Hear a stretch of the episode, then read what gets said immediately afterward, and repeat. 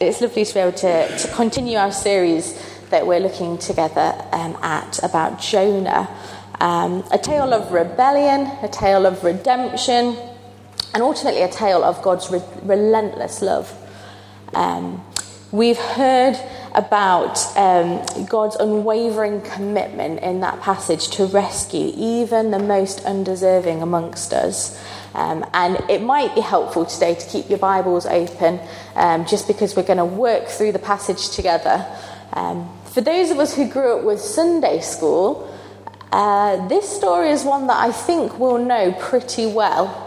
But sometimes when we're super familiar with a story, we actually weirdly become less understanding of it in my experience. Sometimes we take things at face value or we think we know what's being said and actually we haven't taken the time maybe to understand it. So it's important to relegate some of those fishy myths, no pun intended, or maybe it was, uh, and see the fantastic, see through the fantastical element of the, the whale-based crafts that many of us will have done um, to see what God's really revealing here.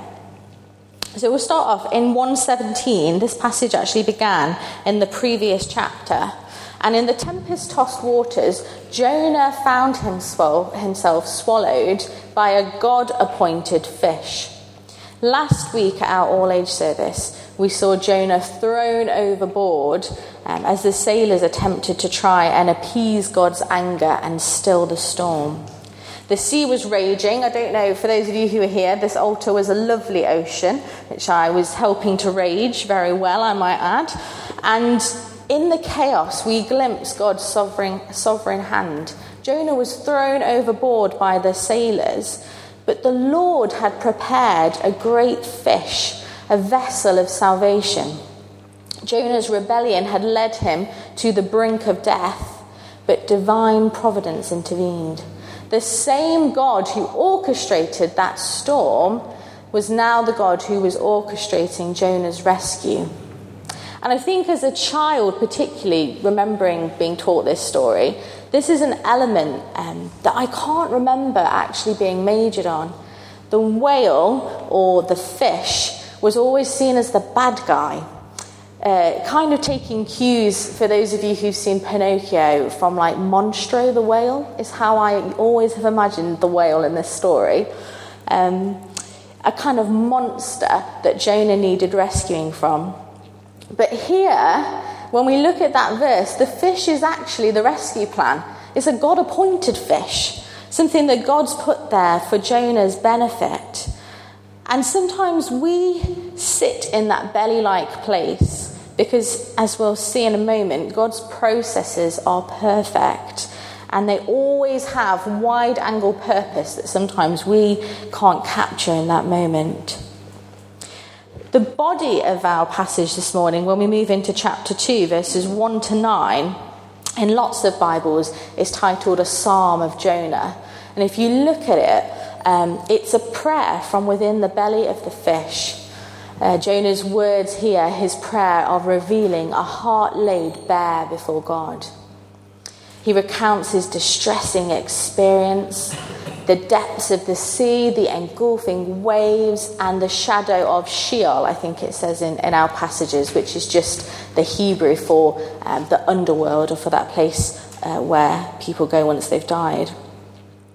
Yet, even in despair, Jonah acknowledges the presence of the Lord. The God that he once fled from, he recognizes here as his sole hope for survival. And it really does mirror the kind of psalmic lament that we would normally attribute to David when we turn to, to the Psalms. They would look very similar to what we're reading here. And just as the Psalms are known for their humanity and their honesty, this here too is a guttural heart cry of Jonah as he sits in the belly of that fish. And we too, like Jonah, might find ourselves crying out in this kind of way from the depths of different times in our lives, aware of our brokenness, guilt, and sin. And just as God hears Jonah in this passage, we can remember that he also hears us from the depths of those places. So, to go through the midsection of the passage, Jonah begins to pray. He's called out to God during three days and three nights, which I think we forget sometimes how long he was really in there for. He has a new heart of gratitude, we're told in 2 verse 9, and a renewed commitment to a vow that he's made to follow God. And in all of it, he also gives glory to God, but with the voice of thanksgiving, I will sacrifice to you. There is a descent as we cry out sometimes. When we descend into the abyss, that's the place where we reach out to God and we go to those low places. And then there's a lifting up as God responds. Both parts of that process, those valleys, those peaks and troughs, are vital for what comes next. As has already been touched on this morning, 2 verse 10, a bit of humour. Although, to be honest, in that translation we just heard, where Jonah's complaining about the seaweed wrapped around his head, I thought that was quite um, quite fun as well. But in 2 verse 10, then the Lord spoke to the fish, and it spewed Jonah out upon the dry land. After three days and nights, the fish ejected Jonah, to save from using a, a more visceral word, maybe. But sometimes we don't get to choose the method of our deliverance, do we? Jonah might have preferred a much more divine, lovely intervention, but God's choice here is that he's literally spat out by the fish onto dry land.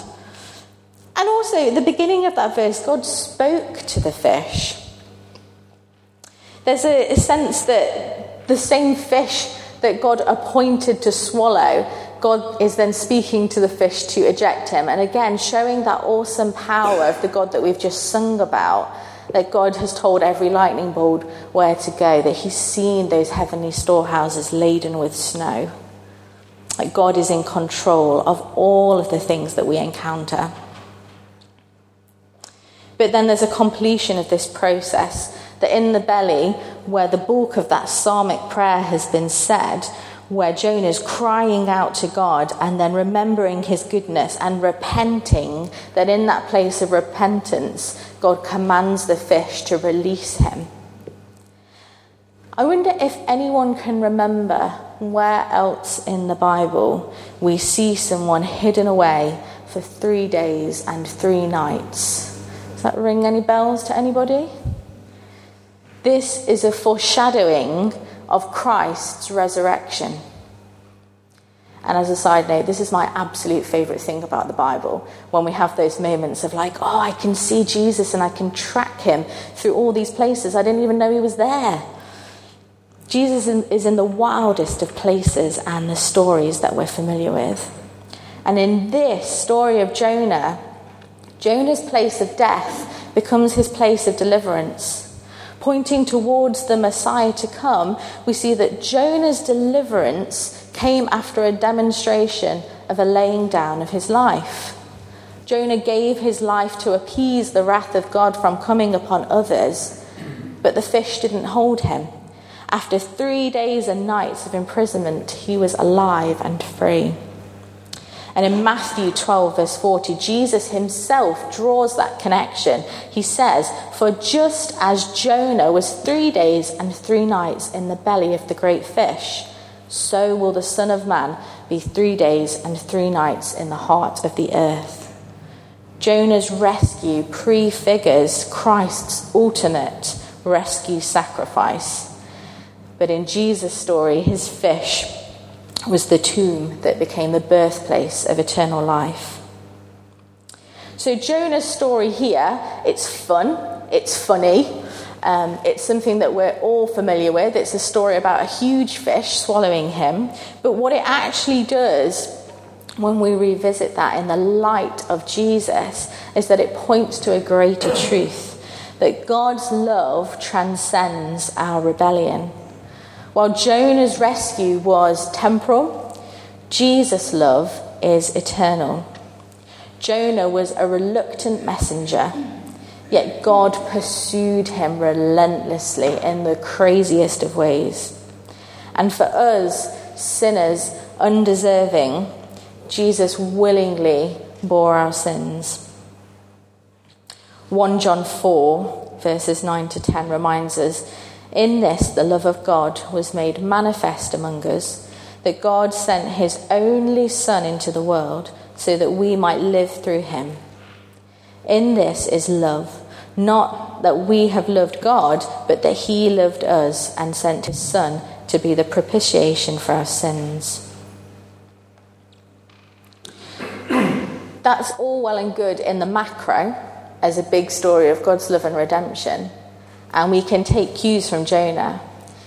But we're going to zoom in really briefly before we come to a close about how this story can maybe uh, resonate with our own lives this morning and spur us to action. Jonah's initial response was to flee from God's call. How often do we too run from our divine assignments? We dodge responsibilities, uh, even in our home life. Maybe it's not so divine. Maybe we just love to run away from things. We ignore promptings and we seek our own paths. Yet God's pursuit remains relentless. He calls us back even when we've strayed far. Like Jonah, let's follow that cue to repent and to turn back to God because repentance is not weakness saying sorry for the things we've done wrong and admitting that we were wrong is actually very courageous and a real strength. Jonah found himself in the belly of the fish, a place of darkness, a place of isolation and desperation. And our lives too, as we will all know, encounter storms illness, loss, broken relationships. And in those depths, we cry out. God hears our prayers even when we feel swallowed by life's challenges. When life overwhelms, pray. God hears from the depths, He is our refuge. And Jonah was undeserving of rescue, yet he experienced God's grace. And likewise, we stand before Jesus, our Saviour, who loves us despite our flaws and despite the things we get wrong. Jesus' sacrifice bridged the gap between our rebellion and God's forgiveness. His love is not earned, it's freely given. And there's something as well about the process that Jonah went through when he went into the belly of that fish and descended and was lifted back up of transformation that God's redemption isn't just about survival, it's about restoration. In our brokenness, God doesn't merely save us, He renews us, He changes us. There's a process. Our past mistakes don't define us. Jonah went on, as we're going to hear probably next week as we continue this series, to do amazing things for God. God redeems our broken stories and we can trust Him to transform our pain into purpose. And finally, as we've discovered today, in that I hope light bulb moment, because I love light bulb moments for us, um, that Jonah's story points to Jesus, the ultimate Redeemer. There's so many parallels there. His love surpasses the depths of our sin, and when we feel unworthy, we can remember the cross. His love is deeper than any abyss we may face. So, in conclusion, like Jonah, we find ourselves in storms, our own rebellions and turning away, our own depths. And that will look different for all of us this morning. Maybe we're in those deep places right now. But God's love reaches beyond that, even to the depths, the depths of the ocean, inside impossible places. He rescues, He redeems, and He restores. He restores things to us that we never thought possible lost dreams, lost calls on our lives that we feel we've ignored for too long, broken relationships that we think are unhealable. He restores. So, my prayer is that today, as we leave this place, we would carry the truth that Jesus' love, unearned and unmerited, nothing that we deserve, holds us in those dark places, lifts us, and sets us on dry land. Amen.